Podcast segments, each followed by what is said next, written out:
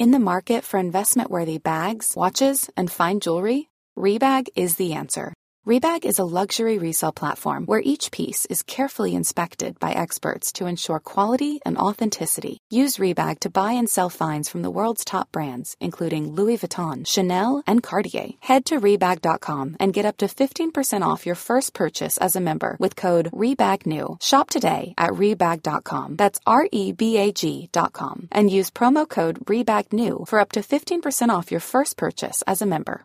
Hi, I'm Daniel, founder of Pretty Litter. Cats and cat owners deserve better than any old fashioned litter. That's why I teamed up with scientists and veterinarians to create Pretty Litter. Its innovative crystal formula has superior odor control and weighs up to 80% less than clay litter.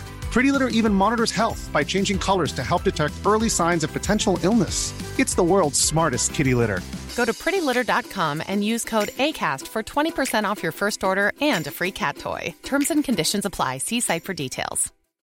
Millions of people have lost weight with personalized plans from Noom, like Evan, who can't stand salads and still lost 50 pounds. Salads, generally, for most people, are the easy button, right? For me, that wasn't an option. I never really was a salad guy. That's just not who I am. But Noom worked for me. Get your personalized plan today at Noom.com. Real Noom user compensated to provide their story. In four weeks, the typical Noom user can expect to lose one to two pounds per week. Individual results may vary. سلام. قبل از شروع این قسمت می‌خوام از پادکست ردرام که توی قسمت قاتل کوره پس خونشون که راجع به بیجه بود یه تشکر ویژه بکنم. به خاطر اینکه توی اون قسمت کتاب دشت مشوش رو بهمون معرفی کردن. البته من انتهای همه این سه قسمت از پادکست ردرام تشکر کردم. ولی بهتر دیدم اول اپیزودم ازشون تشکر کنم چون ممکنه همه تا آخر به حرفای من گوش ندن. کتاب دشت مشوش به نویسندگی علیرضا رحیمی نژاد یکی از مهمترین رفرنس که ما توی این سه قسمت ازش استفاده کردیم و خوندنش رو به همتون توصیه می‌کنم. خب بریم سراغ بخش آخر این قسمت.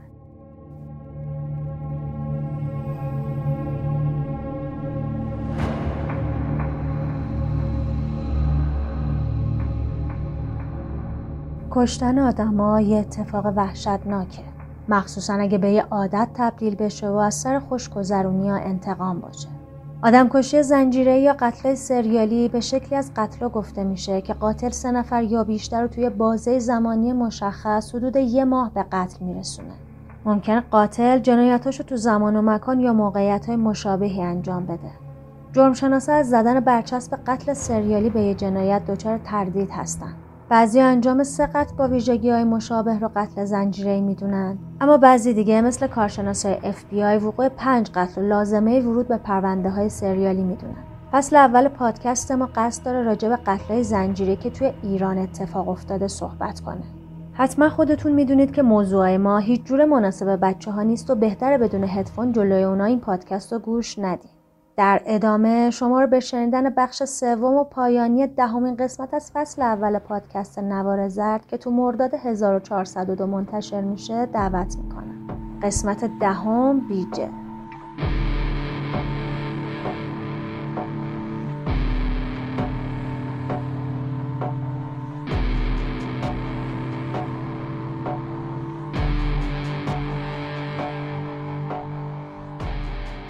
گفتیم که جلسه اول دادگاه بیجه و باقی به صورت غیرعلنی برگزار میشه و به شدت هم پرتنش بوده. در حدی که بعضی خانواده ها سعی می‌کنن بیجه رو بگیرن و کتک بزنن ولی قاضی زود متوجه میشه و جلسه رو متوقف می‌کنه. بعد از اعلام تنفس خانواده ها به جایگاه میرن و شکایتاشون رو مطرح می‌کنن. بقیه دادگاه میفته برای روز بعدش. بریم ببینیم جلسه دوم چجوری بوده. دومین روز رسیدگی به پرونده جنایات پاکدشت 22 آبان سال 83 به ریاست قاضی آورزاده تو شعبه 74 دادگاه کیفری استان تهران به صورت غیرعلنی برگزار میشه. به گزارش خبرنگار ایسنا که یه نسخه از اتفاقای داخل جلسه رو دریافت کرده این جلسه با حضور هیئت پنج نفره قضات متهمای ردیف اول و دوم وکلای تسخیری هفت متهم نوجوان دیگه و تمامی اولیای دم تشکیل میشه قاضی آورزاده تو شروع این جلسه میگه پرونده که در حال رسیدگیه پرونده که توش 17 کودک بیدفاع و دو مرد و یه زن به قتل رسیدن. همچنین 6 کودک مورد تحقیر روحی و جسمی قرار گرفتن. اون با اشاره به جلسه روز قبل دادگاه که توی اون اولیای دم مقتولا و شاکیا اظهار نظر کرده بودن میگه روز گذشته اولیای دم قصه پرقصه خودشونو تعریف کردن. فریاد خاموش و گوشخراش اونا رو همه شنیدن. همه اونا به جز داغ فرزند تو یک چیز دیگه هم با هم شبیهن و اونم زندگی تو اردوگاه فقر. اونا با پای بدون پاپوش مناسب تو زمین ناهموار فقر راه میرن. این پدر و مادرها روزی هزار بار با بچه هاشون تو کوره آجرپزی میسوزن. سوختنی تمام نشدنی و ابدی. تو این دنیا چیزای عجیب زیادی هست. از همه عجیبتر کار کردن سر کوره های آجرپزیه. بعد یاورزاده میگه هر کسی تو زندگیش اشتباه می‌کنه و تاوان اونم میده. اما اشتباه از سمت مامورا قابل چشپوشی نیست. برای اینکه تاوانشو نه فقط مامورا بلکه خونواده های بیگناه هم دادن. رئیس دادگاه بدتر میگه؟ یه سری از اولیای دم دیه خواستن و بعضی هم به امید قصاص متهمان هستن. باید بدونید که بیجه و باقی خودشون محصول فقر رو ندارین. اولیای دمی که تقاضای دیه می‌کنن دادگاه بنا به درخواستشون علاوه بر قصاص حکم به پرداخت دیه هم میده. ولی پرداخت این دیه چجوری صورت می‌گیره؟ دیه این افراد به عهده کساییه که می‌تونستن به بیجه و بیجه ها کمک کنن تا اونا بیکار نباشن و دست به همچین اعمالی نزنن. کسایی که وضع مالی مناسبی دارن باید به کسایی که تو فقر زندگی می‌کنن کمک کنن. یکی از بچه هایی که از دست بیجه جون سالم به در برده به دلیل نداشتن پول برای درمانش به مشکل شدید خورده. واقعا ماشاءالله. دولتم که هیچ کار است دیگه. مردم فقط کمک کنن. یاورزاده بعد از این سخنرانی جلسه رو رسمی اعلام می‌کنه و از محمد بسیجه معروف به بیجه. متهم ردیف اول جنایت پاکدشت می‌خواد که به جایگاه بره و ماده 129 آین دادرسی کیفری رو به متهم تفهیم می‌کنه.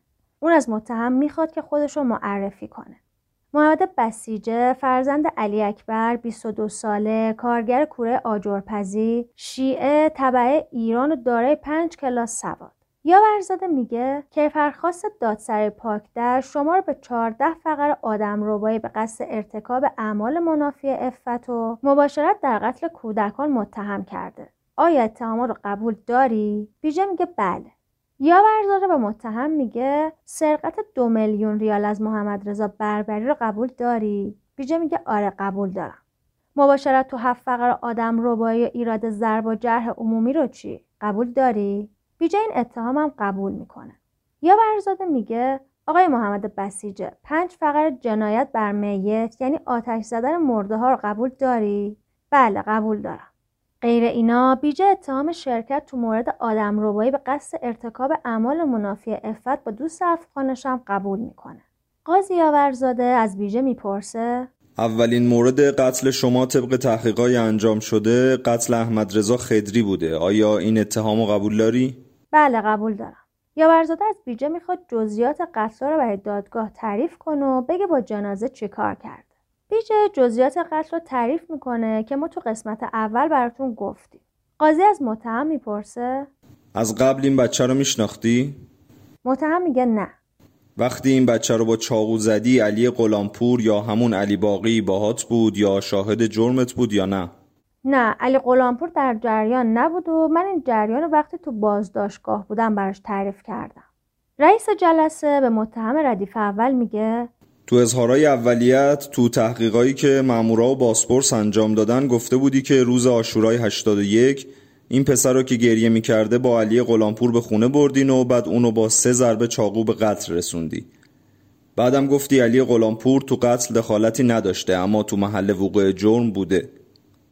ویژه تو بخش دیگه از اعترافاش گفته بوده بار اول به جرم قتل دستگیر نشده فقط به جرم ضرب و شتم علی غلامپور دستگیر شده. یا ورزاده از بیژه می‌پرسه؟ آیا بعد از این قتل مامورا فوری اومدن دنبالت یا نه؟ بیژه میگه نه.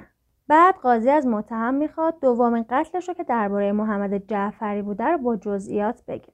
بیجه کل ماجرا رو تعریف می‌کنه. اینکه بچه دنبال تخت و بشکه میاد و اون میکشونتش رونه کفتر و بعدم آتیش زدن جنازه و خورد کردن استخونای بزرگ با تخته.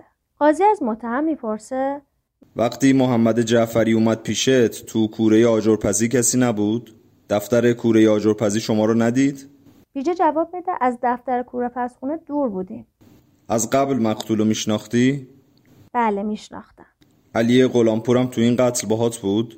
نه فکر می‌کنی دلیل اینکه پدر بچه اومده بود طرف خونه شما دنبال بچهش چی بود؟ بهت مشکوک شده بودن؟ بیجه میگه نه یاورزاده می‌پرسه محمد جعفری چه ساعتی اومد پیشت بیجه میگه ساعت یک و دو ظهر بود. چه ساعتی اونو به قتل رسوندی؟ ساعت دو نیم سه. یاورزاده می‌پرسه بعدش مامورا اومدن محل جرم؟ نه در لونه کفتر که جنازه توش بود نیمه باز بود ولی هیچکی نیومد اونجا. یاورزاده از متهم می‌خواد بگه چند ساعت با محمد چه زنده چه مردش بوده و آیا شعله آتیش توجه کسی رو جلب نکرده؟ نمیترسیده که شعله توجه کسی رو به خودش جلب کنه؟ ویژه میگه قبلا اونجا تو کوره که خوابیده بود یعنی از کار افتاده بود یه قصابی میومد و گوسفند و گاو میکشت و استخوناشون اونجا بودن. بوی لاستیک هم نمیذاشت بوی گوشت پخش بشه. یا ورزاده از بیجه می‌خواد قتل سوم رو تعریف کنه. بیجه ماجرای کشتن مرد معتادی که مجهول الهویه بوده رو تعریف می‌کنه. قاضی می‌پرسه انگیزت برای این قتل چی بود؟ بیجه میگه چیزی منو به کشتن تحریک می‌کرد. بچه ها رو هم از ترس این میکشتم که نرم به خانواده هاشون راجع به تجاوزا چیزی بگن. یا ورزاده میگه؟ یک جا گفته بودی که چون این آدم معتاد بوده اونو به قتل رسوندی. دوست دلی غلامپورم معتاد بوده پس چرا اونو نکشتی؟ بیجه میگه نه دلیل نمیشه. اونجا معتاد زیاد داره. غلامپورم با من نبود تو قتلا. چون من به کسی اعتماد نداشتم. اگه به کسی اعتماد داشتم که آدم نمیکشتم. یا ورزاده می‌پرسه؟ شما صرفا با هر کی روبرو می‌شدی و موقعیت و مناسب می‌دیدی اونو میکشتی و از قتلش هم لذت میبردی؟ بیجه میگه برای کشتن تحریک می‌شدم بله جنازه اون مرد معتادو چیکار کردی؟ جنازه رو ول کردم و بعد از چند هفته جنازه پیدا شد فکر نکردی مامورا بهت مشکوک بشن؟ به مرگ معتاد مشکوک نمی شدن چون معتاد بی ارزش می دونستن. خودت سیگار می‌کشی یا اعتیاد داری؟ نه بعد از این سوال و جوابا قاضی ورزاده از بیجه می‌خواد تا نحوه قتل چهارم یعنی سید جواد حسینی رو تشریح کنه. بیجه میگه اوایل خرداد ماه بود که تو کوره آجرپزی ما سیل اومده بود. من اون موقع چوپون بودم. چند بار جواد رو دیده بودم. مادرش اونو همیشه می‌برد مدرسه و بعدم می‌رفت دنبالش. چند بار اونو تنها دیدم. بعدم بقیه ماجرا رو میگه که بچه رو کشته و برای رد گم کنی نامه فرستاده دم خونشون بیجه میگه بعد از این قتل وقتی که مامورا تو محل بازجویی می‌کردن محمد یکی از دوستام گفت که منو با دو نفر دیده که دنبال سید جواد کردیم در صورت که اینجوری نبود. شاید خواست خدا بود که اون این حرفو بزنه تا شاید سرنخی برای مامورا باشه. من احساس کردم بعد از این حرف مامورا باید دیگه ما رو دستگیر کنن اما اونا بی تفاوت از کنار ما گذشتن. قاضی میگه آیا این می‌تونست سرنخی باشه؟ بیجه میگه بله مامورا هیچ وقت سراغ من نیومدن. انگار که اونا اصلا منو نمی‌دیدن و کور بودن. شما قصور مامورا رو هم تو شکلگیری این جنایات موثر می‌دونی؟ نه صد درصد. اونجا محیط برای جرم فراهمه. البته چون من معتاد نبودم و دزدیم نکرده بودم به من مشکوک نمی‌شدم من اول فکر می‌کردم بعد قتلا رو انجام می‌دادم. یا ورزاده می‌پرسه؟ منظورت از این که برای پدر مقتول یادداشت گذاشتی چی بود؟ بیجه میگه رد گم کردن دلیل اصلیم بود یادداشتی که نوشتی با خط خودت بود؟ نه یه جوری نوشتم که شل باشه نفهمن من نوشتم کیف سید جواد و تو برداشتی و بردی دم خونه پدرش گذاشتی؟ فکر نکردی که کسی تو رو ببینه و اگه یه نفر تو رو ببینه قتلا لو میره؟ ببینید بینایی من خوب بود تو شب تا پنجاه متری دوروبرم رو می‌دیدم به تاریکی عادت داشتم و تو شب زیاد راه می‌رفتم بعدم از جایی رفتم که کسی نبیندم قاضی می‌پرسه مامورایی گشت تو مناطقی که مرتکب قتل می‌شدی دیده بودی؟ بیجه میگه نه اما بسیج زیاد اونجا میومد چرا مقتول از خاک در آوردی و تو چاله انداختی؟ به خاطر اینکه ردی از من به جا نمونه و اثر انگشت و هر چیزی که نشون بده من اونجا بودم پاک بشه موقع کشف جنازه تو محل بودی؟ بله خودم تو محل بودم که جنازه رو کشف کردم همیشه محل وقوع جرم برمیگشتی؟ نه این دفعه استثنا بود. روز روشن بچه میدزدی جنازه رو خاک می‌کنی بعد در میاری کیفشو میدزدی و اون اعمال رو مرتکب میشی. هیچکی نبود تو رو ببینه؟ نه. من فکر می‌کنم واقعا امکان نداشته بدون اینکه خانواده بیجه از جنایتاش با خبر باشن این اتفاق بیفته. مگه میشه تو اون اتاقایی که به هم چسبیده بودن کسی سر و صدا یا تقلر نشنوه؟ حالا فرضم بگیریم که پدرش سر کار بوده و چیزی نفهمیده. ولی نامادریش یا بقیه اعضای خانواده چی؟ خیلی عجیبه که انقدر راحت بیخیال بقیه خانواده شدن. یا ورزاده می‌پرسه سیانو رو از کجا آوردی؟ بیژه میگه وقتی 14 سالم بود یه مدت تو آبکاری کار می‌کردم. اون موقع شنیدم یکی از کارگرا با سیانور خودش رو کشته. تا موقع نمی‌دونستم این ماده ممکنه مرگاور باشه. چل پنجاه گرم سیانور از کارگاه دزدیدم و یه جایی تو دیوار اتاقم مخفی کردم. اول برای کشتن سگا ازش استفاده می‌کردم و تو دونه های مرغ و خروسا میریختم. چجوری یاد گرفته بودی از سیانور استفاده کنی؟ تو تلویزیون و چند تا کتاب درباره نحوه استفاده از سیانور چیزایی دیده بودم و خونده بودم. توی مجله خونده بودم 900 نفر توی کشور خارجی با سیانور خودکشی دست جمعی کردن. اولین کسی که سیانور رو روش امتحان کردی کی بود؟ سید جواد. قبلا فقط به سگا و گربه تزریق می‌کردم. مایه سیانور با سرنگ تو شیشه های پنسیلین می‌کردم. اگه اونو با سیانور کشتی پس چرا بهش چاقو هم زدی؟ چون محمد دوستم می‌دونه سیانور دارم و اگه حرفی از سیانور پیش میومد منو لو می‌داد. خواستم اونو با چاقو هم بکشم تا اثری از من نمونه. البته می‌دونستم اگه جنازه رو ببرم پزشکی قانونی می‌فهمم با سیانور کشته شده. اما اتفاقی نیفتاد سیانور چه شکلیه؟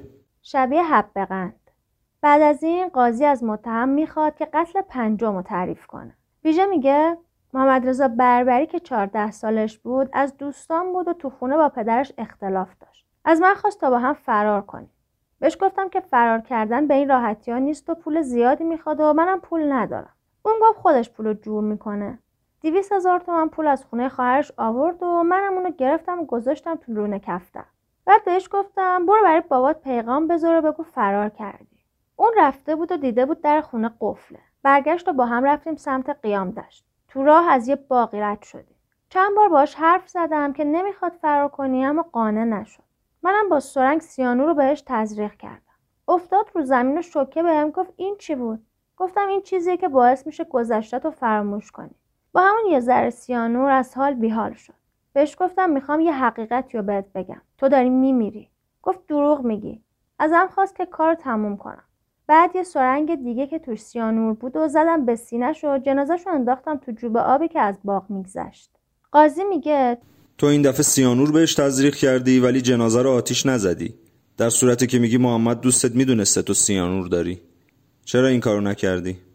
بیجه میگه به خاطر اینکه فکر اینجاشم کرده بودم. به محمد رضا بربری گفته بودم یه نامه بنویسه برای باباشو بگه می‌خواد فرار کنه.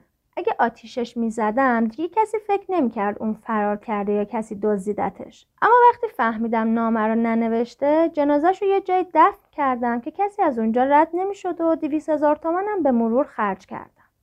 انگیزه قتلت گرفتن دیویس هزار تومن پول نبود؟ دلیل این قتل رو توضیح بده. من نمی‌خواستم اون فرار کنه. چون دیویس هزار تومنم دزدیده بود در صورت پیگیری می‌گفتن که محمد تحریکش کرده. اونو کشتم چون نگرانش بودم. یاورزاده از متهم می‌خواد تا قتل ششم که مربوط به مسعود شیداک هفت ساله بوده رو تشریح کنه. بیژه میگه خرداد 82 بود که این اتفاق افتاد. وایساده بودم بغل آسیاب متروکه که مسعود از اونجا رد شد. صداش کردم و گفتم بیا با هم بریم مرغ و خروس جمع کنیم. وقتی رفتیم بهش تجاوز کردم و با سیانور به پهلوش تزریق کردم تا کشته شد. اون بچه همسایه‌مون بود و اسمشو نمی‌دونستم. فقط تو اسباب کشیشون بهشون کمک کردم. چرا اولین قربانیان همسایه‌هاتون بودن؟ چرا اونا رو مد نظر قرار دادی؟ بعدم فهمیدم اشتباه بزرگی کردم که را از همسایه همون شروع کردم البته اونا از همه در دسترس تر بودن. چرا جنازه مسعود آتیش نزدی؟ جنازه رو انداختم توی چاه. به خاطر اینکه جای امنی بود و جنازه احمد رضا خدری هم اونجا انداخته بودم قبل از اینکه از خونه بری بیرون سرنگاتم پر می‌کردی؟ بله همیشه سرنگ آماده با هم بود و اگه سگ و گربه میدم به اونا هم سیانور می‌زدم یاورزاده میگه قتل هفتم رو توضیح بده. قتل هفتمم تو خورداد بود. بعد ماجرای حمله به جوان معتاد رو تعریف می‌کنه و اینکه جون سالم به در برده بود. یا ورزاده میگه این مرد که نمرد. در مورد مقتول هفتم صحبت کن. میلاد تهانی. بیجه تعریف می‌کنه که بچه رو تو ماشین دیده و بعدم کشوندتش به بیابون. اون میگه فکر نمی‌کردم موقعیتی پیش بیاد که بتونم اونو بکشم. اما رفتیم توی دره. جلوی دهنش رو گرفتم. اون با سنگ میکوبید تو سر من و همین باعث شد من عصبانی تر بشم و در نهایت با چاقو بکشمش. این کار کردم برای اینکه قتل یه دست نباشه. همون موقع پدر و مادر میلاد با داد و بیداد و حال بعد از رئیس دادگاه می‌خوان که متهم ساکت کنن. خانواده قربانیا که به شدت از اعترافهای بیجه حالشون بد شده بود این جلسه رو فقط باعث تازه شدن داغ دلشون دونستن یکی از خانواده ها داد می‌زنه بی شرف ما وقتی داشتیم دنبال بچهمون میگشتیم تو هم با ما بودی و کمک می‌کردی که پیداش کنی. پدر میلاد با عصبانیت داد می‌زنه 20 تا بچه مظلوم رو تو پاکتش کشتن هیچ کس هم به این مسئله رسیدگی نکرده. نخ نامرئی که روی پرده این نمایش افتاده بزنید بالا. چیزایی که بیجه میگه دیکته شده است. خانواده یکی دیگه از مقتولا هم میگه سربا تو بوسنی همچین جنایتی نکردن. اعضای خانواده قربانیا بیشتر از این تحمل شنیدن جزئیات قتل عزیزاشون رو نداشتن.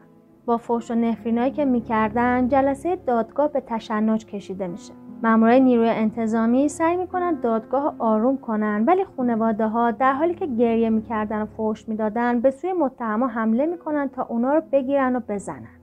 مامورا سریع متهما رو می‌برن یه بخش دیگه اما نمی‌تونن جلوی ناآرومی خانواده ها رو بگیرن. اونا با پرت کردن سندلی های دادگاه به طرف مسئولا میگن کشته شدن این قاتلا مشکل اونا رو حل نمی‌کنن. اونا می‌خواستن مسئولای مقصر توی این حادثه به سزای عملشون برسن. یکی از پسرها که از دست بیجه فرار کرده بود و اومده بود دادگاه بعد از شنیدن حرفهای بیجه به هم خوردن جو دادگاه از حال میره. خانواده مقتولا میگن این قتل از روی شهوت نبوده بلکه مسئله دیگه پشتشون بوده.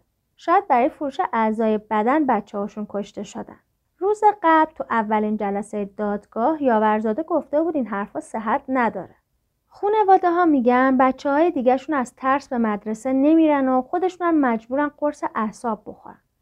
بعد از به هم خوردن نظم دادگاه هیئت قضات دادگاه ختم جلسه رو به خاطر تشنج به وجود اومده اعلام می‌کنه و بشیری راد مدیر روابط عمومی دادگستری استان تهران از خانواده ها می‌خواد تا آروم باشن و مطمئن باشن دادگاه رأی قاطع صادر می‌کنه تا خون بچه هاشون پایمال نشه.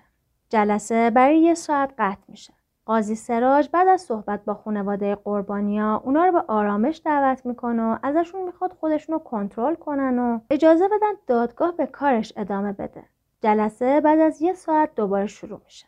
بیجه بقیه جنایتش هم یکی یکی تعریف می‌کنه و میگه من دیگه روحم تو عذاب بود و فقط وقتی کسی رو میکشتم احساس آسایش می‌کردم. وقتی از زندان آزاد شده بودم روحیم خراب شده بود و فقط بچه ها رو آزار می‌دادم و ولشون می‌کردم.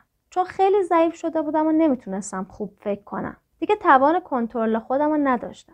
بیجه میگه هر بار یه جای خلوت کسی رو می‌دیدم حتما باید میکشتمش و انگار روحم و کامل به شیطون فروخته بودم. یا ورزاده ازش می‌پرسه هیچ احساس گناه و پشیمونی از انجام این قتلا نمی‌کردی؟ بیجه میگه احساس گناه و پشیمونی داشتم ولی خیلی میترسیدم و این ترس نمیذاش به کسی پناه ببرم و پیشش اعتراف کنم. اگه دستگیر نمی شدم بازم ادامه می‌دادم و همیشه فکر می‌کردم همه دشمن منن یاورزاده میگه هیچ وقت شد که تصمیم بگیری دیگه قتل نکنی؟ بیجه میگه آره شده بود چند ساعت خودتو کنترل کردی؟ بیجه میگه فقط به من فشار می آورد و کینه ای می شدم. وقتی اومدم تهران و همسن و سالامو می دیدم اسیر وسوسه های شیطانی می شدم.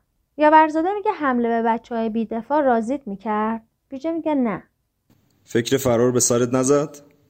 فرصت داشتم. همه اونجاها رو بلد بودم. ولی دلم می‌خواست زودتر تموم بشه. یا ورزاده می‌پرسد دلیل کشتن این بچه ها چی بوده؟ بیجم میگه بچههایی که میکشتم سرنوشتشون شبیه بچگی خودم بود. اونا رو میکشتم تا عذاب نکشن.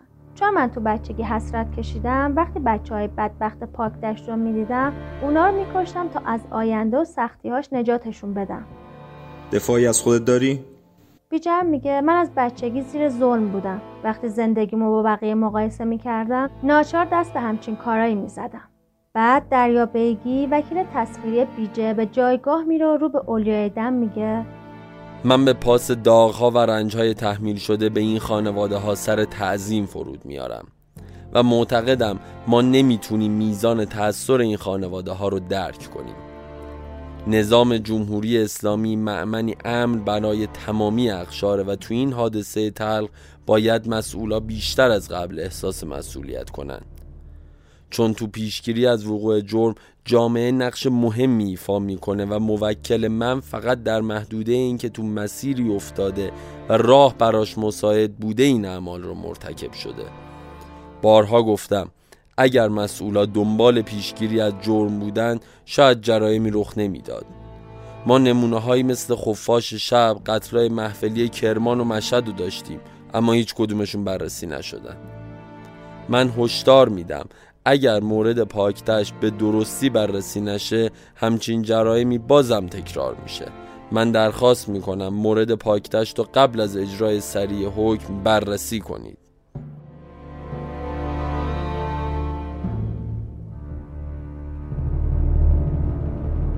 بعد از اون یاورزاده علی غلامپور متهم ردیف دوم به جایگاه میاره.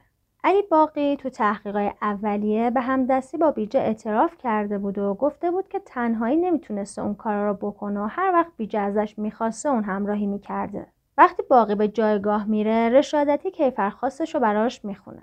علی باقی در مباشرت تو دو فقر قتل عمد نسبت به احمد عظیمی و کنیز دو کله و مشارکت تو شش فقر آدم ربایی نسبت به احمد رضا خدری، سجاد ستوده، وحید امنی، ایوز اسکندرزاده و کیوان خسروی متهمه. یاورزاده به باقی میگه شما متهم به چند فقر قتل عمد هستید. آیا این اتهام رو قبول داری؟ باقی میگه من اعترافهای قبلیمو قبول ندارم. من هیچ قتلی انجام ندادم. تمام اعترافام تو آگاهی هست. منو پنج روز قبل از دستگیری محمد دستگیر کرده بودن. تو اون پنج روز چیزی نگفتم تا اینکه محمد دستگیر شد. وقتی به قتل اعتراف کرد منم مجبور شدم اعتراف کنم. یاورزاده میگه اما شما پیش بازپرس دو بار اعتراف کردی. باقی میگه آخه میترسیدم دوباره منو برگردونن آگاهی. معلوم نیست تو آگاهی چه بلایی سر مزنونین میارن ها. یاورزاده میگه تو پیش هیئت پنج نفرم اعتراف کردی. در مورد این اعتراف چی میگی؟ ترسیدم منو برگردونن آگاهی. با اینکه علی باقی هم دستی با بیجه رو انکار می‌کنه ولی نمی‌تونه به سوالای مطرح شده از سمت رئیس دادگاه جواب قانع کننده بده. این اظهارا ثبت میشن و بعد نعمت اللهی وکیل تسخیری غلامپور به جایگاه میره از موکلش دفاع می‌کنه. اون میگه موکل من در مزان اتهام قرار داره. اگه جرمی مرتکب شده باید مجازات بشه. اما اگه کسی مرتکب جنایت نشده و بی جهت محاکمه بشه مسئولیت ما بیشتر از این حرف هست. توی این پرونده آدمای زیادی بازداشت شدن. مثلا عبدالحمید افغانی 14 ماه بازداشت بود. بدون اینکه هیچ مدرکی برای اثبات گناهش وجود داشته باشه. چرا وقتی مدرکی وجود نداره متهم و زندانی می‌کنید؟ الانم برای اثبات ارتکاب قتل به دست علی مدرکی وجود نداره. و فقط برای اینکه دوست محمد بوده و اون به قتل اعتراف کرده علی رو هم بازداشت کردیم. علی در حضور بنده منکر قتلا شده. اگه بخواید پای همه برگاهی اعترافش انگوش می‌زنه که قاتل نیست. اگه دادگاه به این نتیجه برسه که علی قاتله و مراجع بالاتر هم تایید کنن ما رأی قبول می‌کنیم. ولی روز اولین قتل علی تو اوین بازداشت بوده. در حالی که شما مدعی هستید اون تو قتل اولم دست داشته. شما می‌تونید این موضوع رو بررسی کنید. بعد از دفاعیات وکیل مدافع قاضی آورزاده از قاضی سراج به عنوان رئیس تیم تحقیقات و شاهد می‌خواد در خصوص اعترافهای متهم توضیح بده. سراج میگه از دادسرا به ما اعلام کرده بودن که علی باقی می‌خواد تو این جلسه اتهامش رو انکار کنه. برای همین من دیروز در حضور وکیل متهم باش صحبت کردم و اون دوباره به جرماش اعتراف کرد. بعد از اینکه تیم تحقیقات تشکیل شد تو چند مرحله علی غلامپور پیش پنج تا قاضی جزئیات جنایتش رو تعریف کرده. به قتل عمد دو نفرم اعتراف کرده. قبل از تموم شدن جلسه رشادتی معاون دادستان عمومی هم به جایگاه میره و میگه ساعت هفت و نیم امروز از علی پرسیدم تو قتل انجام دادی؟ اونم به قتلاش اعتراف کرد. رئیس دادگاه ختم جلسه رو در حالی اعلام می‌کنه که هنوز کلی ابهام برطرف نشده بوده. یا ورزاده میگه جلسه بعدی دادگاه بدون حضور اولیای دم و به صورت محرمانه برای بررسی موارد خاص از اتهاما دوباره تشکیل می‌شد در اسرع وقت هم حکم مناسب درباره این پرونده صادر و به اطلاع همه می‌رسه. بعد از این جلسه پنج تا مستشار پرونده وارد شور میشن. هیچ کدومشون راجع به جنایتکار بودن بیجه شکی نداشتن. ولی در مورد باقی دو نفر می‌گفتن قاتله و این انکاراش تو دادگاه برای اینه که از زیر مجازات چونه خالی کنه. سه نفر دیگه موافق نبودن. اونا می‌گفتن هیچ مدرکی برای اینکه ثابت کنه باقی تو قتل و لوات همدست بیجه بوده وجود نداره. در نهایت تصمیم گرفته میشه و همون شب حکم اعلام میشه. بیجه بعد از محاکمه غیرعلنی تو شعبه 74 کیفری استان تهران به ریاست قاضی دادرس منصور یاورزاده و چهار مستشار دیگه تو تاریخ 27 آبان سال 83 برای اکثریت قضات از اتهام سرقت تبرئه میشه و تو قتل عمد 20 کودک زن و مرد مجرم شناخته میشه. به خاطر 20 قتل طبق ماده 205 قانون مجازات اسلامی به 16 بار قصاص و پرداخت چهار دیه. به خاطر دو بار ارتکاب فعل حرام لوات به یه بار اعدام تو ملع عام. از جهت 14 بار تفخیز به تحمل 100 ضرب شلاق. به اتهام آدم روبایی به تحمل 15 سال حبس. از جهت هفت فقر شروع به قتل عمد به تحمل 3 سال حبس. به اتهام ایراد ضرب و جرح عمدی به پرداخت دیو به خاطر جنایت بر میت طبق ماده 495 قانون مجازات اسلامی به پنج فقر عرش یا همون دیه محکوم شد. تو این حکم گفته میشه اولیای دم کنیز دو کله در صورت قطعیت حکم قصاص یک دوم دیه کامل بابت تفاضل باید به قاتل پرداخت کنن. به نظر من این یکی از نفرت آورترین قانوناییه که ما داریم.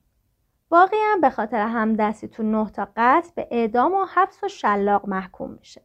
ناصر سراج رئیس دادگاه کیفری بعد از صدور حکم میگه متهما و وکلاشون 20 روز وقت دارن به رأی صادر اعتراض کنن تا پرونده برای تایید نهایی بره دیوان عالی کشور. همچنین اتهام فروش اعضای بدن تو این پرونده منتفیه.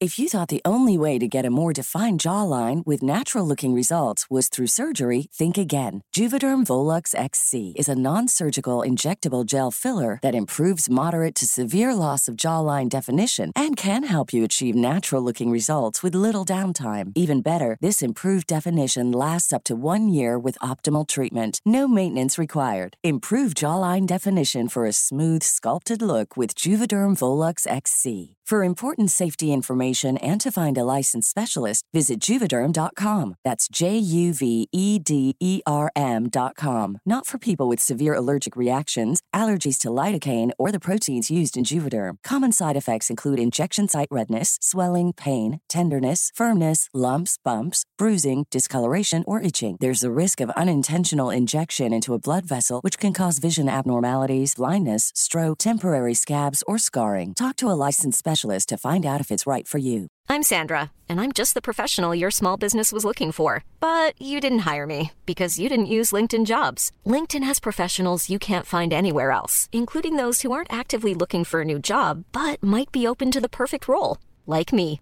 In a given month, over 70% of LinkedIn users don't visit other leading job sites. So if you're not looking on LinkedIn, you'll miss out on great candidates like Sandra. Start hiring professionals like a professional. Post your free job on linkedin.com/people today.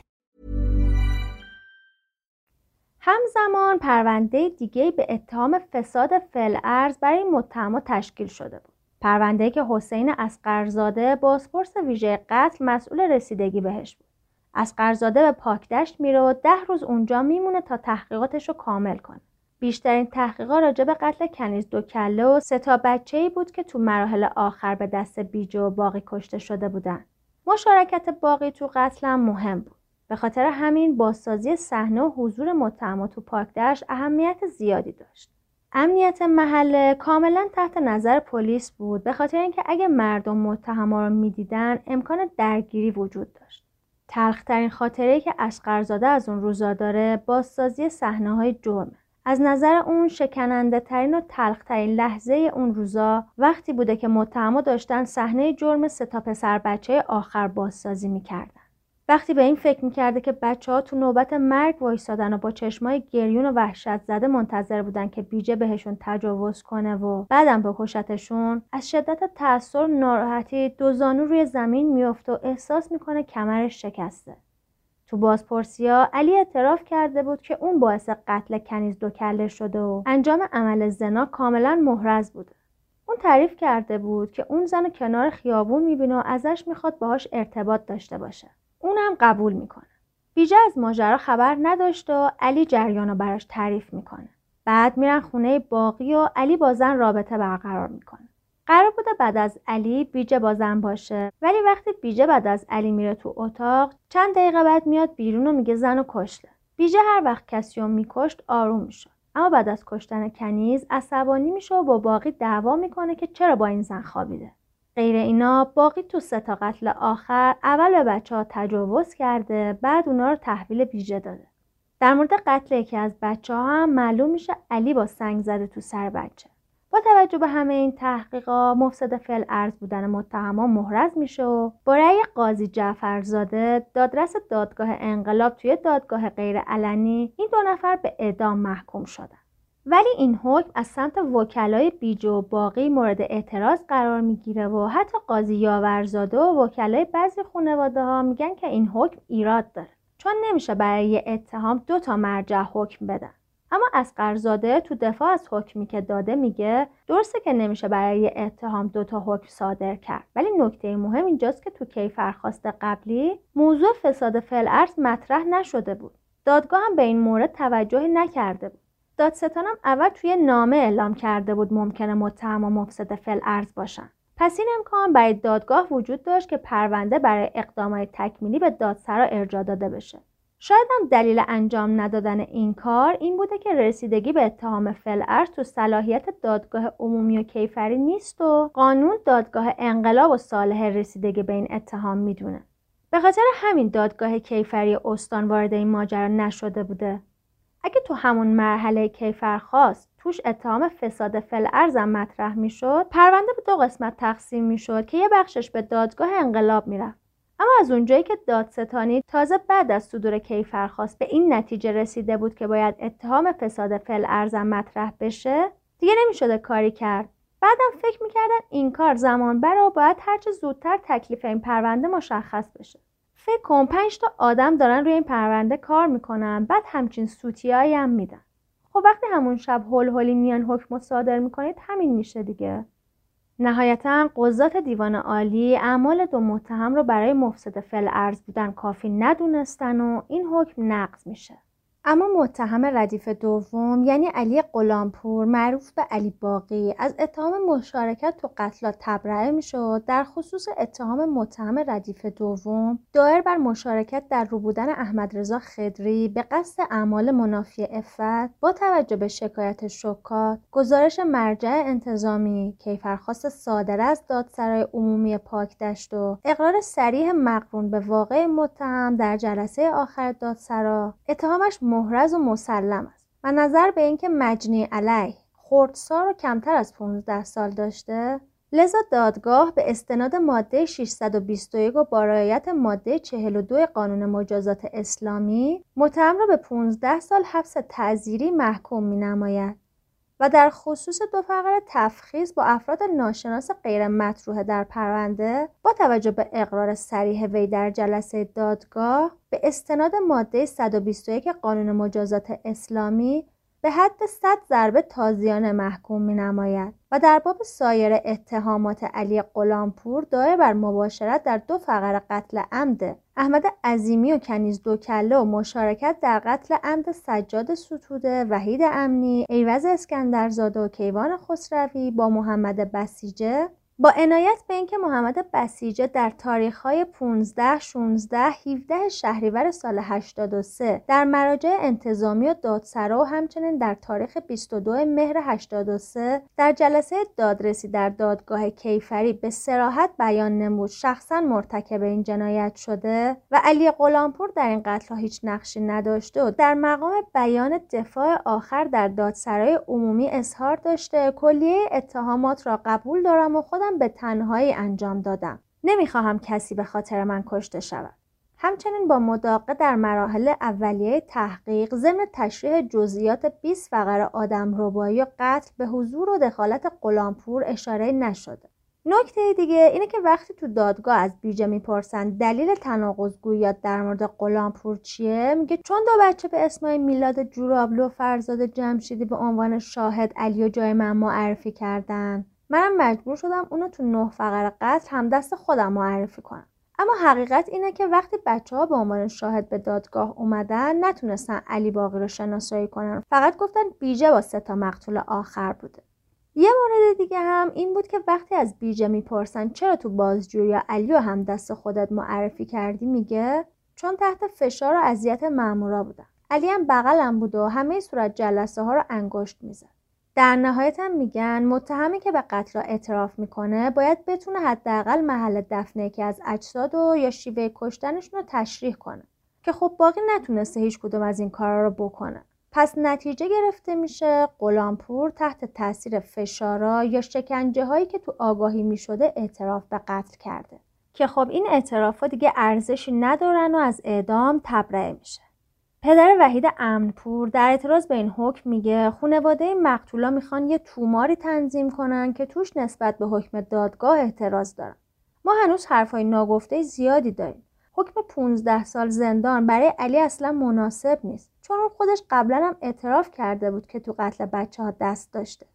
خیلی از خانواده ها در اعتراض به حکم جلوی مجلس تحسن می‌کنن که خب بازم فایده نداشته فرید غیرت وکیل خانواده احسان زاره و نسرین ستوده دستیارش تو میزگرد انجمن دفاع از حقوق کودکان درباره پرونده پاکدشت نسبت به حکم صادر شده برای متهم ردیف دوم یعنی علی باقی ابراز نارضایتی می‌کنن و میگن این حکم مورد قبول خانواده های شاکی ها هم نبوده. غیرت میگه من به حکم تبرئه باقی اعتراض دارم. تو این لایه تاکید کردم نباید فقط به اقرارهای ضد و نقیز متهم و توجه کرد بلکه ادله دیگه هم توی پرونده هست که نمایانگر اینه که متهم ردیف دوم با بیجه تو تمام قتلا، تجاوزا، لواطا مشارکت داشته. باقی مثل میکروب و محیط اطرافش رو آلوده می‌کنه. حتی تو زندان هم برای زندانیا خطرناکه. اون به مشارکت تو قتلا اعتراف کرد و اعترافاش هم قبول کرد. با اینکه اعدام برام خوشایند نیست اما برای بعضی از این افراد چاره جز صدور این حکم وجود نداره. باقی یکی از همین آدم هست. با توجه به حرفای ضد و نقیز بیجه چرا حرفای کسی مثل اون مبنای استناد تو صدور حکم برای متهم ردیف دوم بوده؟ اصلا دستگاه قضایی به سوابق کیفری این آدم رسیدگی کرده یا نه؟ چرا با وجود سوابق زیادی که داشته فقط براش 15 سال زندان بریدن؟ اون ادامه میده خونواده ها و وکلای پرونده نسبت به صادر کردن همچین حکمی نگرانن و اعتراض دارن. این حکم فقط باعث خشم خونواده های قربانی ها شده و نتیجه دیگه هم نداشته. غیرت میگه شرایط مالی، اقتصادی و اجتماعی داغ ها خیلی بده. این خونواده ها تو فقر شدید مالی و همین باعث شده نتونن احساس و عواطفشون رو بروز بدن. نسرین ستوده وکیل یکی از خانواده های قربانیان تو حرفاش میگه این حکمی که دادن خونواده ها و وکلای قربانی ها رو راضی نکرد و ما هم چون دیدیم راه دیگه ای نداریم خواستیم اینو به گوش مردم برسونیم تا اونا خودشون قضاوت کنن که این حکم چقدر عادلانه است یا نه. ستودم تو حرفاش نسبت به حکم صادر شده برای علی غلامپور اعتراض می‌کنه و یادآوری می‌کنه که سوابق کیفری این آدم چی بوده و طبق اعترافهای بقیه متهما میگه آیا کسی مثل بیجه صلاحیت اینو داره که حرفاش مورد استناد قاضی قرار بگیره؟ اون با اشاره به سیر پرونده تو دادگاه غیر علنی میگه چرا نذاشتن که وکلای خانواده ها و شاکیا تو دادگاه باشن؟ درخواست ما اینه که بتونیم بریم دادگاه انقلاب و پرونده که اونجا تشکیل شده هم مطالعه کنیم. اونطور که ستوده میگه آخرین قربانی های این جنایت پنج تا بچه بودن که دوتاشون تونستن از محلکه فرار کنن و علی غلامپور شناسایی کرد. ولی تو دادگاه نیومدن علیه شهادت بدن که به گفته دادستان پرونده اونا از سمت خانواده غلامپور تهدید شده بودن. محمد سالاری دادستان قیام دشت و عادل ابراهیمی بازپرس پرونده هم معتقد بودن که علی گناهکاره. ابراهیمی میگه علی آدم بی هدفی بود که اسیر خواسته های بیجه شده بود. اون تو اعترافاش گفته بود تنهایی نمی‌تونسته همچین کارایی بکنه. ولی هر وقت بیجه ازش می‌خواسته اونو همراهی می‌کرد. اگه اون ازش نخواسته بود هیچ وقت دست به قتل نمی‌زده. ستوده درباره شایعه هایی که پیش اومده بود و می‌گفت وجود قاچاق اعضای انسان توی این پرونده وجود داشته میگه ما به همچین چیزی نرسیدیم ولی وقتی اجازه نداریم بخشی از پرونده رو بخونیم احتمال هر چیزی وجود داره فرید غیرت هم درباره این شایعه ها میگه جدا کردن اعضای بدن این بچه ها تجهیزات زیادی لازم داشته که ما تو محلهای جنایت چیزی ندیدیم. اون درباره تأخیری هم که تو بازداشت بیجه وجود داشت اعتراض می‌کنه و میگه پاکتش محیط کوچیکیه و بیجه چند نفر رو توی آسیاب متروکه به قتل رسونده. چجوری وقتی این تعداد جرم توی محیط کوچیک اتفاق میفته کسی متوجه نمیشه؟ مگه اینکه تو این پرونده اقمازایی صورت گرفته باشه. بعد از صادر شدن این احکام قضات اجرای احکام تو بهمن اون سال با مشکل جدیدی روبرو شدن. خانواده قربانیا دیه بچه هاشون هم می‌خواستن و هیچ جوره کوتاه نمیومد. تا حدی که سری از خانواده ها به خاطر فقر زیاد راضی شده بودن رضایت بدن ولی دیه رو بگیرن. بیشه از لحاظ مالی نمی‌تونست دیه ها رو بده و برای همین تقاضای اثار کرد. قاضی سراج نامه به رئیس جمهور می و ازش می‌خواد که دیه مقتوله از بیت المال پرداخت بشه. به هر حال یه قصوری انجام شد و این خانواده ها صدمه خوردن. البته از نظر حقوقی زمانی دولت از بیت المال دیه میده که جسد مسلمونی پیدا بشه ولی قاتلش پیدا نشه. مثل اتفاقی که برای یکی از قتلای هنایی افتاد. تو همچین موردی از بیت المال دیه رو میدن به خاطر احترام به خون مسلمون که خونش هدر نره. ولی توی این پرونده قاتل وجود داشت و باید قصاص هم می‌شد. اما این پیشنهاد یه جور مساعده بود به خانواده ها یا شاید هم یه جور حق و سکوت که خانواده ها دیگه پیگیر این همه قصور مسئولین نشن. اون موقع مبلغ دیگه حدود 21 میلیون تومن بوده و برای اون خانواده ها پول خیلی زیادی بوده. ولی دولت نمیاد پول دیگه رو بده. بلکه فقط یه مبلغی برای کمک به خانواده ها میده که برای دلجویی و حمایت در اختیار خانواده های داغ دیده قرار می‌گرفته. پدر وحید امنی میگه به دستور رئیس جمهور 500 هزار تومن به ما دادن. پدر باقی نوری هم میگه به ما 200 هزار تومن دادن. معلوم نیست این مبلغ بر چه اساسی تعیین شده. ملاک وزن بچه هامون بوده؟ واقعا نمی‌دونم چی بگم. کوره آج بعد از این اتفاقا برای یه سری از خانواده ها تبدیل میشه به مزار بچه هاشون. دوتا از خانواده ها که جنازه بچه هاشون اونجا به خاکستر تبدیل شده بود تا حدود دو سال پنجشنبه به پنجشنبه می‌رفتن اونجا میشستن و مراسم برگزار می‌کردن. اونا توقع داشتن تا مسئولین کوره ها رو ببندن ولی هیچ وقت این اتفاق نمیفته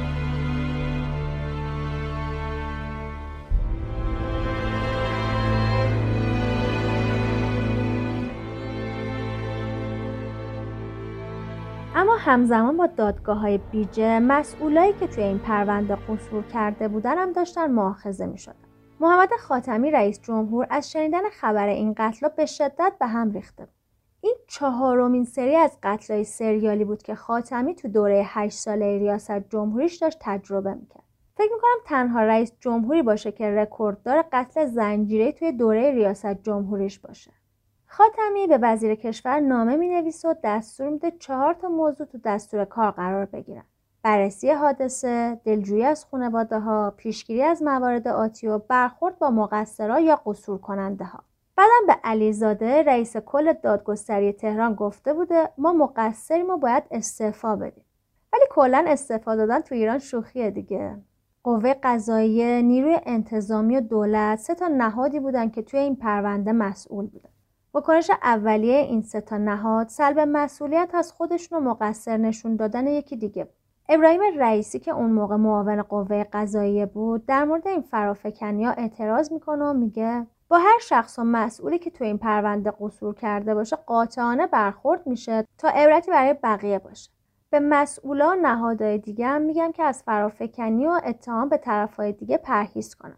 ضمن اینکه اصل این اتفاق نیاز به آسیب شناسی دقیق داره.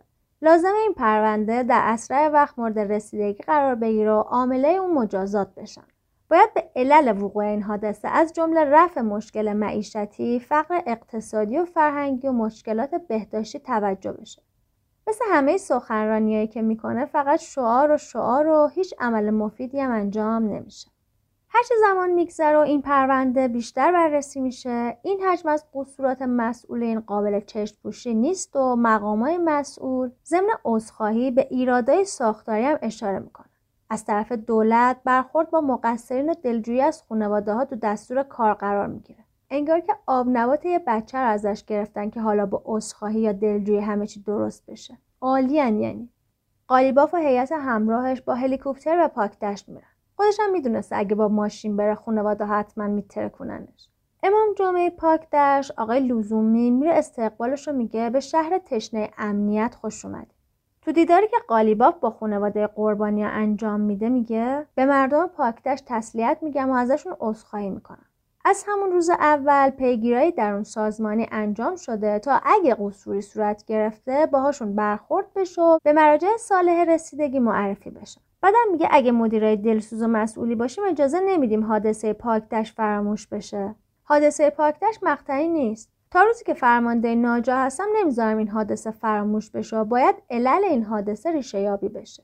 یکی باید الان بره ازش بپرسه آقای قالیباف چه خبر از پاکدشت واقعا فکر می‌کنید وضعیت پاکدشت از اون موقع تا الان تغییر کرده؟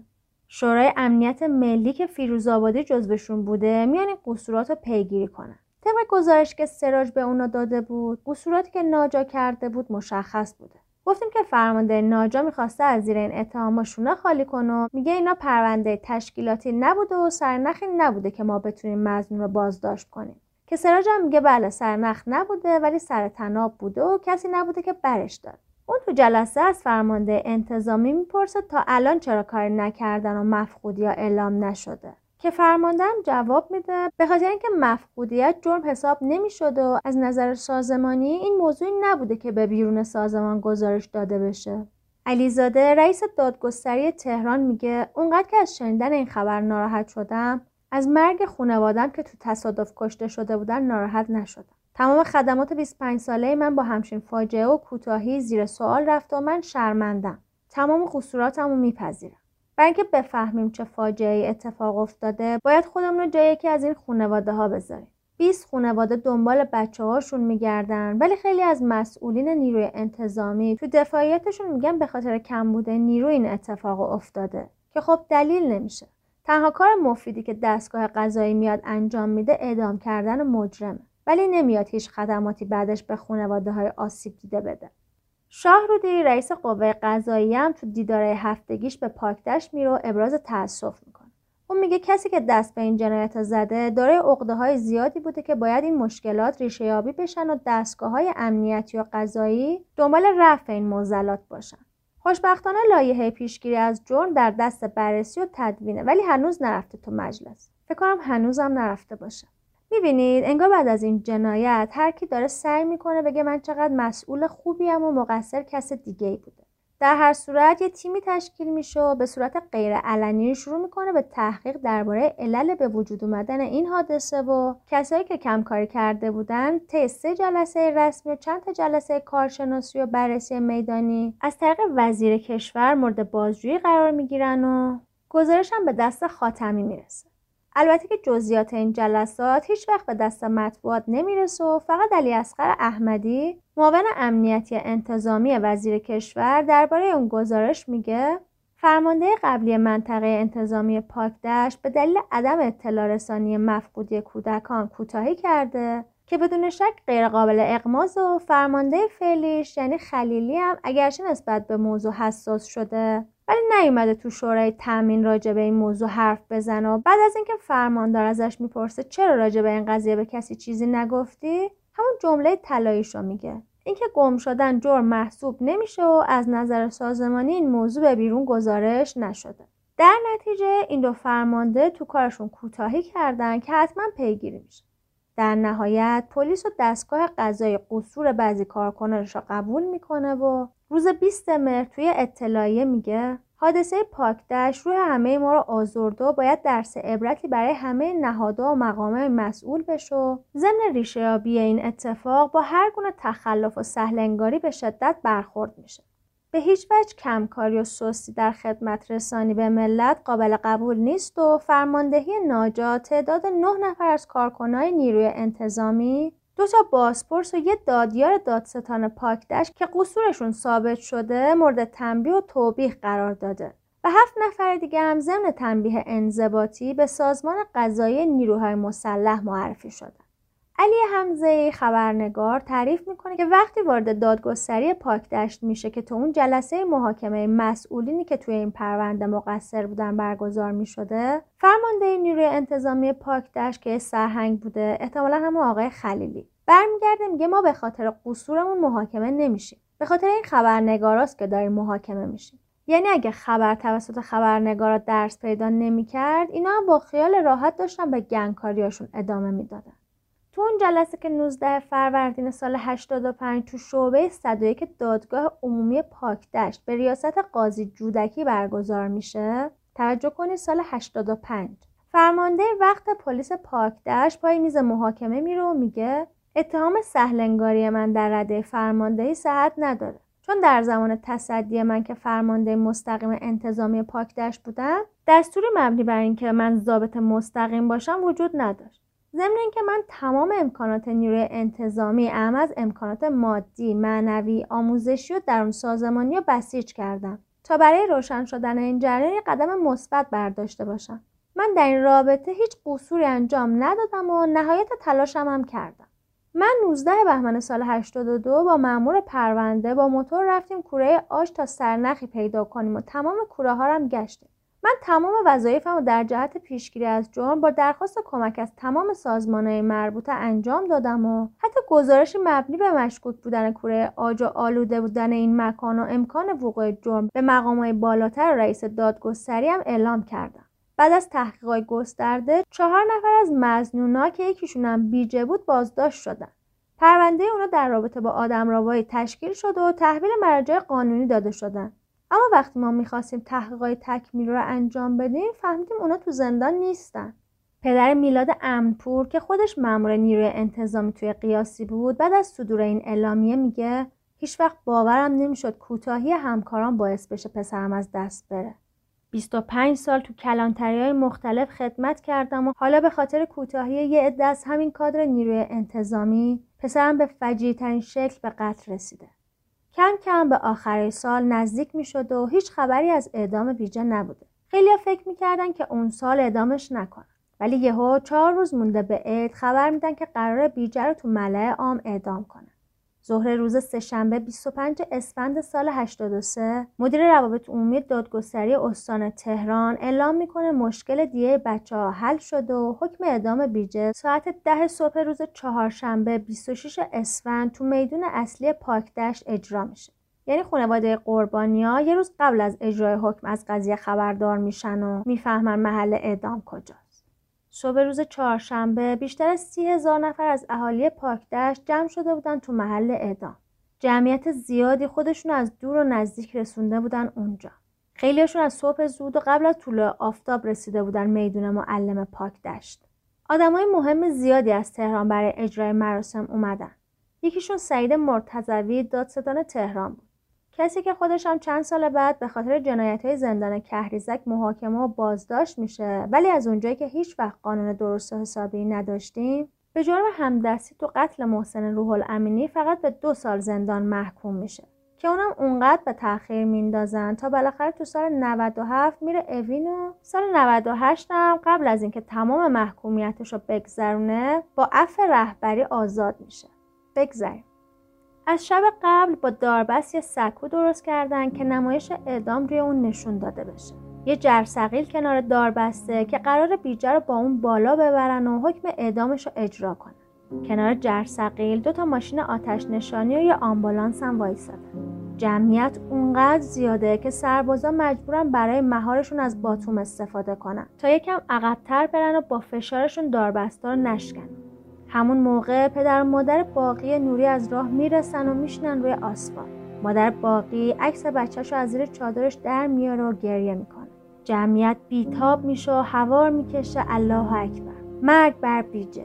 صدای از بلنگو شنیده میشه که از مردم می‌خواد آرامششون رو حفظ کنه. برادر یکی از مقتولا برای خودش راه باز می‌کنه و خودش رو میرسونه جلوی نرده ها. یهو خبر می‌رسه که آوردنش. همه سرا میچرخه سمت دادگستری پاک دشت. بالاخره قبل از ساعت ده مردم بیجه رو می‌بینن که با دستبند نزدیک محل اعدام میشه. اون یه لباس سفید و شلوار سبز یشمی پوشیده ظاهرش خیلی مرتب. مردم از دیدن ظاهر مرتب بیجه بیشتر خشمگین میشن و شروع می‌کنن فوش دادن. مادر میلاد تهانی جلو میره و زجه می‌زنه. می‌خوام خودم شلاقش بزنم. قرار بود قبل از اجرای مراسم اعدام حکم صد ضرب شلاق بیجه اجرا بشه. معموری که لباس شخصی تنشه به زن میگه نمیشه مادر. بیجر می‌برن روی سکوی پشت جرسقی لباسش رو در میارن و پاچه های شلوارش هم می‌زنن بالا. یه نفر با شلاق میره جلو. جمعیت ساکت میشه. ضربه ها زده میشه و بیجه کم کم طاقتش تموم میشه و دادش میره هوا. یه لایه از خون کمرش رو میپوشونه. یکی داد می‌زنه محکمتر بزن. بیجه سه چهار بار موقع شلاق خوردن از درد روی زمین میشینه و صدای شادی ملت از دیدن زجر این جانی به هوا میره. یه مرد کنار بیجه وایساده و با صدای بلند تعداد ضربه ها رو میشماره. شلاق زدن که تموم میشه لباس بیجه رو تنش می‌کنن و میبرنش سمت جرسقی اون همچنان خونسرد و آرومه و هیچ مقاومتی نداره. قرار شده بود مادر میلاد تهانی تناب دارو بندازه گردن بیجه. مادر میلاد جلو میره و چند تا مشت میکوبه تو سر و صورت بیجه و همینجور که دستاش میلرزیده تنابو تو دستش فشار می‌داد و داد می‌زد. چرا بچه من؟ بیجه فقط چشماشو از زن میدوزید و سعی می‌کرد به زن نگاه نکنه. برادر یکی از مقتولا که از اول مراسم کنار میله ها وایساده بود یه دفعه از روی نرده ها میپره و سمت بیجه حمله می‌کنه و با چاقو شونه چپش رو زخمی می‌کنه. بعدم سریع فرار می‌کنه و توی جمعیت گم میشه. مسئولای قوه قضایی ناراحت و شاکی میشن. چون اینجوری باید حکم اعدام به تاخیر بیفته. طبق قانون مجرم موقع اعدام باید سالم باشه و حتی می‌تونسته از کسی که بهش چاقو زده شکایت کنه. هرچند که این قانون مثل بقیه قانونا مسلحتیه هر وقت صلاح نباشه این قانونا حذف میشه دیگه. ولی خود بیجه طبق گفته مسئولین میگه نه شکایتی نداره و می‌خواد که همون روز اعدام بشه. مادر میلاد تنابو میندازه به گردن بیجه و یکی تنابو دور گردنش محکم می‌کنه. جرثقیل شروع می‌کنه به بالا رفتن. تا ارتفاعی که اونقدر بالاست که همه مردم پاکدشت می‌تونن قاتل اون بالا ببینن. انگار قوه قضاییه و همه مسئولین می‌خواستن به مردم بگن ببینید ما بالاخره اینو اعدامش کردیم ها. یکی از دور یه سکه پرت می‌کنه و کم کم همه شروع می‌کنن به پرت کردن سکه بیجه اون بالا برای زنده موندن تقلا می‌کنه و بالاخره از حرکت وای میسته و دمپاییاش از پاش در میاد این نشون میده که حکم بالاخره ساعت ده و 17 دقیقه روز چهارشنبه 26 اسفند ماه سال 83 اجرا شده. تو اون جمعیت هیچکس از خانواده بیجه اونجا نیومده بودن و شبونه محل ترک کرده بودن تا به دست مردم کشته نشن. جنازه بیجه بدون اینکه کسی بخوادش و دنبالش بیاد یه جای نامعلوم دفن میشه. یکی از قبرستونای متروکه اطراف پاک دشت. خبر اعدام بیجه به خاطر نزدیک بودن به تعطیلات نوروز با انعکاس گسترده توی مطبوعات روبرو نمیشه و فقط یه روزنامه عکس اعدام بیجه تو صفحه اولش چاپ می‌کنه. فردا صبح به خانواده ها اعلام می‌کنن که برای گرفتن دیه بچه هاشون به دادگاه برن. علی حمزه‌ای تعریف می‌کنه که بهش اطلاع داده بودن اونجا برو از مراسم گزارش تهیه کنه. خانواده ها همه اومده بودن و چکا به اسم هر نفر از خانواده صادر شده. چون سهم پدر و مادر و خواهر و برادر جدا پرداخت می‌شد. جمعیت زیادی تو دادگستری جمع شده بودن. یه دفعه ساعتهای چهار و پنج صدای جیغ و شیون مادرها همه با هم میره بالا و اسم بچه هاشون رو صدا می‌کنن. خیلی صحنه دردناکی به وجود اومده بود. طبقه دومش سالن بزرگی بود. خانواده ها نشسته بودن. یکی یکی قرار بود برن امضا کنن و اون چکو بگیرن. چون سهم پدر سهم مادر سهم خواهر برادر سوا بود. اونجا وقتی که چکار رو می‌خواستیم بهشون بدیم داشتیم آماده می‌کردیم یک مرتبه ساعت 4 و 5 بعد از ظهر شده بود. بعدم صدای جیغ و شیون مادرها همه با هم شروع شد. جوی را افتاد. پنجاه شست نفر آدم داد می‌زدن. اسم بچه هاشون رو صدا می‌کردن. اصلا خیلی وحشتناک بود. اصلا بهتون بگم وحشتناک ترین حادثه 20 سال خبری من بود. جیغ جیغ جیغ جیغ. من یه دفعه گفتم به تصویر گفتم بیا بریم.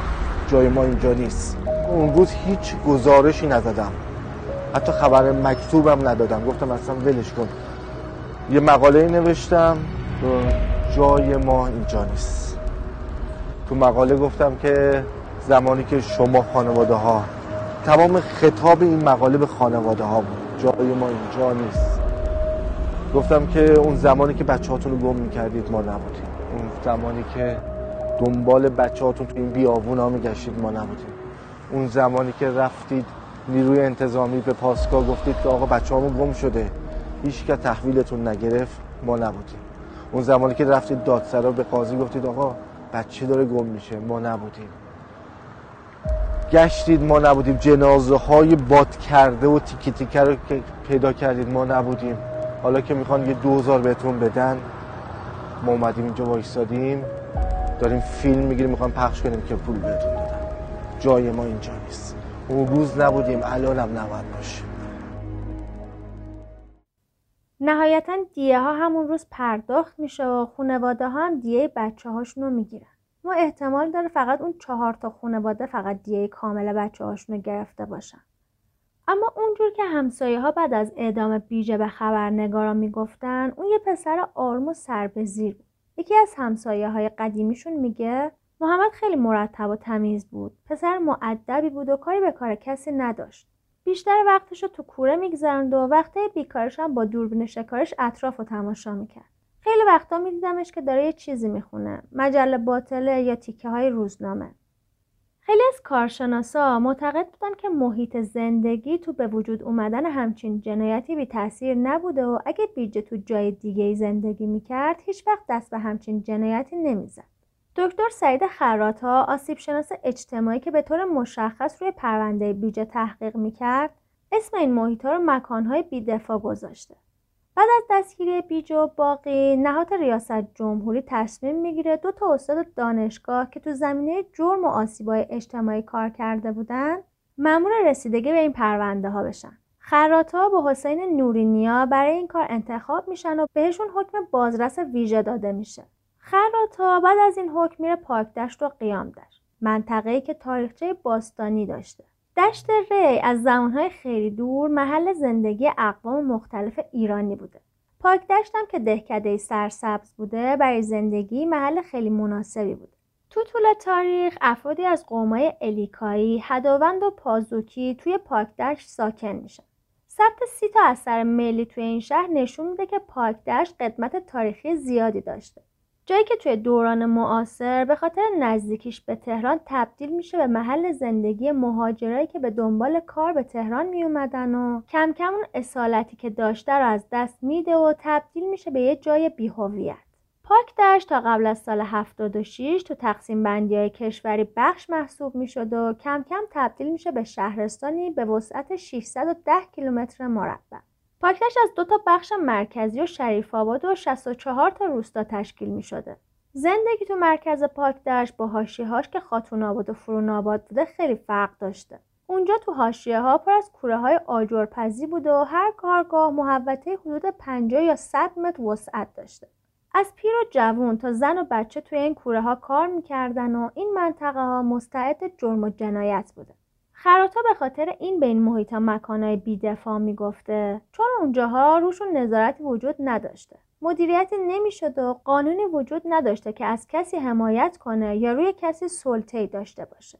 کوره پس خونه ها جاهای متروکه مثل آسیاب گچی خرابه ها گودالایی که شبیه دره شده بودن. انباره از کار افتاده و مخروبه محل تخلیه زباله ها از همین مکانهای بیدفاع بودن که توی خاتون آباد و قیامدشت پر بوده. این جور جاها تو منطقه قرمز جرم جا دارن. نور کافی روشون نیست. یعنی شبا تاریکی مطلق و کسی هم نظارتی روشون نداره. به خاطر همین این جور جاها تبدیل میشه به پاتوق معتادا و جنایتکارا و جرام جنسی هم راحتتر توش اتفاق میافته. آمار خودکشی بین دختر کم سن و سال تو اون منطقه خیلی بالا بوده. بچه ها تو همچین محیط تو معرض روابط جنسی کنترل نشده قرار دارن و خشونت و دعوا اونجا پره. بیجه تنها قاتل سریالی اونجا نبوده. قبلا هم یه مردی رو گرفته بودن که 6 نفر کشته بوده. ولی اخبار این جرم و جنایت ها کمتر پخش میشه. میسم سفرچی تو مستند بیجه میگه فرمانده انتظامی پاکدشت دو تا مصاحبه داره که تو یکیش میگه به مردم احساس ناامنی ندید. به مردم احساس ناامنی ندیم یعنی چی؟ یعنی من امنیت رو بیشتر از اینکه یه چیز عینی ببینم که مربوط به وقوع جرم واقعی چیز ذهنی می‌بینم. اگه بتونم مردم و افکار عمومی رو مدیریت کنم چجوری مدیریت کنم؟ یعنی نذارم خبرش پخش بشه.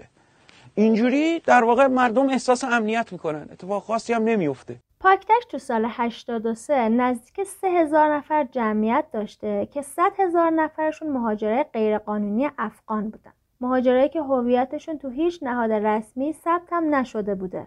برای اون جمعیت اون سال فقط 150 تا مأمور پلیس وجود داشته. خب معلومه که این تعداد پلیس نمی‌تونستن تمام اون محوطه وسیع که نقطه های کور زیادی هم داشته پوشش بدن و به همه شکایت هم رسیدگی کنن. خاتون آباد و قیام دشت مکانهای بیدفاعی برای بچه ها و عرصه برای جلون دادن امثال بیجه بوده.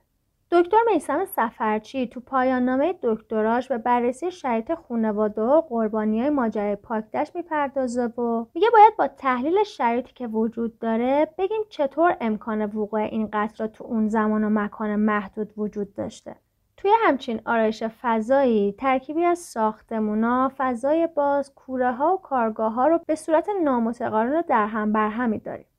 یعنی همون کوره آج که اتفاقات توش افتاده تو فاصله چند صد متریش بلوکای مسکونی هست یعنی محله هست و بچه ها برای بازی به این کوره ها میرن یا تو مسیر عبور از خونه و مدرسه مجبور از کنار این کوره ها رد بشن به این جور جاها میگن فضاهای بیدفاع شهری. یعنی اگه تعرضی، آزاری، جرمی یا خشونت اینجا اتفاق بیفته خیلی فرق داره تا اینکه توی خیابون اتفاق بیفته. توی خیابون کاسب هست عبور و مرور آبرا هست گشت پلیس و نور کافی تو شب هست. ولی تو همچین فضایی مخصوصا اگه شب تصورش کنید هیچ کدوم از اینا نیست. نه تنها نیست بلکه غیبت همه اینا فضا یا محیط رو برای جرم مساعد می‌کنه. نسرین ستودم راجع به محیط زندگی قاتل میگه محیط پاکدشت جوری بود که خیلی از اهالی زندگی سطح پایین و فقیرانه داشتن. اونا به غیر از ضعف مالی از نظر معنوی هم خانواده های ضعیفی بودن. به خاطر همین پاکدشت بیشتر در معرض آسیبای اجتماعی بوده. خراتا معتقد فرهنگ فقر از خود فقر هم مهمتره. مثلا تجربه تجاوز تو همچین فرهنگی وجود داره. تو همچین فرهنگی وقتی به بچه ها تجاوز میشه آثاری هم به جا میمونه و فرد به فکر انتقام میافته. انتقام از جامعه. بیجه تو بازجوییاش تعریف کرده بود که یه روز که با دوستش رفته بودن ساندویچی می‌خواسته یکم سیانور بریزه تو سس تا یه سری آدم کشته بشن. یا دلش می‌خواسته یه استادیوم آدم و یهو نیست و نابود کنه. یا فانتزی ذهنیش این بوده که یه خونه داشته باشه که زیرش یه عالم سلاحهای پیشرفته وجود داشته باشن. اون با پدرش هم رابطه خوبی نداشته و کتکهایی که ازش میخورده باعث به وجود اومدن یه جور عقده حقارت توش می‌شده. در نهایت خراتا معتقده که باید کوره های آجرپزی به شیوه سنتی از بین بره حتی اگه مساوی باشه با بیکار شدن یه عده. تا وقتی همچین محیطهایی وجود داره جرم و جنایت هم از بین نمیره و خطر همیشه وجود داره. ولی طبق آخرین مصاحبه که خراتا اخیرا کرده اون مناطق هنوزم به همون شکلن و هیچ تغییری برای بهبودشون به وجود نیامده یا ورزاده قاضی پرونده میگه برخلاف حرفایی که مسئولا اون زمان می‌زدن بعد از اعدام بیجه پاکدش به حال خودش رها شد و همه یادشون رفت که چه اتفاقای اونجا افتاده. هیچ کدوم از مسئولا حاضر نشد تو زندگی بیجه کنکاش کنه و ببینه چرا مرد جوون و سالمی که تو کارش هم خیلی موفق بوده به سمت جنایت کردن رفته اصلا معلوم نشد که مسئول فقر تحصیلی و بهداشتی بیجه کیا بودن. کیا کمکاری کردن؟ کیا به خاطر سهل انگارشون به بیجه میدون دادن تا تو همچین محیطی دست به قتل بزنه؟ سفرچی میگه اگه آموزشهایی به خونواده ها و بچه ها داده می‌شد که چه جور خطرهای بیرون هست یا ممکنه تو همچین محیط مورد آزار جنسی قرار بگیرن یا از کجاها رفت آمد نکنن؟ یا اگه به بچه ها آموزش می‌دادن که اگه مورد آزار و اذیت جنسی قرار گرفتن نترسن و به بقیه اطلاع بدن شاید کمتر همچین اتفاقایی میافتاد. همونطور که منم حس می‌کنم هرچی آگاهی تو سطح جامعه نسبت به جرم و جنایت بالاتر رفته کمتر خبرهای مربوط به قتل یا قتل سریالی نسبت به قدیما میشنویم. البته که این حسی و باید درست حسابی راجع بهش تحقیق بشه. چیزی که شنیدین بخش سوم و پایانی قسمت دهم پادکست نوار زرد. قبل از هر چیز باید تشکر کنم از شنونده های خوبمون فرباد توسلی و رامتین کرامتی که ما رو توی این قسمت هم همراهی کردن. خیلی مهمه که بدونید ما تو این پادکست دید تحلیلی به ماجراها نداریم و اگه جای نظری هم میدیم کاملا شخصیه یا از یه مقاله به عنوان رفرنس استفاده کردیم. نکته دیگه اینه که از روز اولم گفتیم که فقط وقایع جنایی رو بررسی نمی‌کنیم. بلکه سعی داریم یکم با بقیه پادکست های جنایی متفاوت باشیم و کنار ماجراهای جنایی اتفاقایی که از لحاظ زمانی موازی با جنایت هست و خیلی مهم و تاثیرگذار بودن هم بررسی کنیم. پس اگه همچین موضوعی برای شما یا دوستاتونم جذابه ما رو به بقیه هم معرفی کنید. چون تنها راهی که میشه مخاطبای بیشتری داشته باشیم همین معرفی های شماست. شما می‌تونید از طریق تمام اپ های پادگیر یا صفحه اینستاگرام یا کانال یوتیوب یا تلگراممون ما رو دنبال کنید. اگر دوست دارید برای ادامه دادن این مسیر از ما حمایت کنید چه در ایران چه در خارج از ایران می‌تونید از طریق لینک هامی باش نوار زرد که در توضیحات گذاشته شده این کار بکنید. قطعا می‌دونید که برای حمایت مالی از نوار زرد هیچ اجباری وجود نداره این کار شما صرفا ما رو برای ادامه مسیر دلگرم می‌کنه. منابع اپیزودامون هم توی قسمت توضیحات اپ های پادگیر وجود داره. اگه دوست دارید که خودتونم راجع به اپیزودا بدونید یا موسیقیایی که استفاده کردیم براتون جذابه می‌تونید از اینجا پیداش کنید. تو این قسمت یکی از رفرنس هایی که ما ازش استفاده کردیم پادکست رام بود که خیلی ازشون متشکریم که با معرفی کتاب دشت مشوش توی پادکستشون به ما خیلی کمک کردن. ممنون که ما رو دنبال می‌کنید و ممنون که انتقاداتتون رو به گوش ما هم میرسونید. این پایان این قسمت بود ولی اگه دوست داشته باشید می‌تونید موسیقی رو تا آخر دنبال کنید.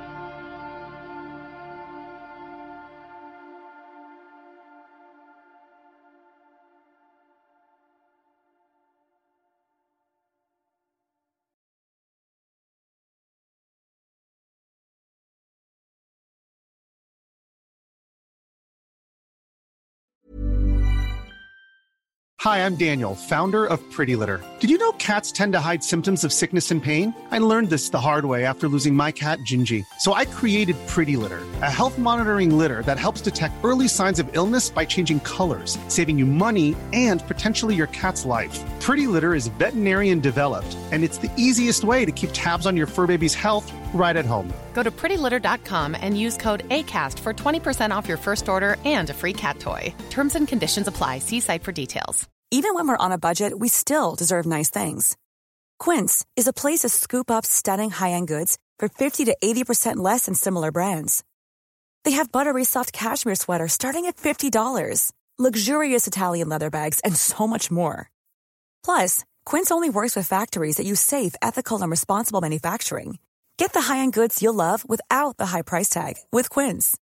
Go to quince.com slash style for free shipping and 365-day returns. Hey, it's Paige DeSorbo from Giggly Squad. High quality fashion without the price tag. Say hello to Quince.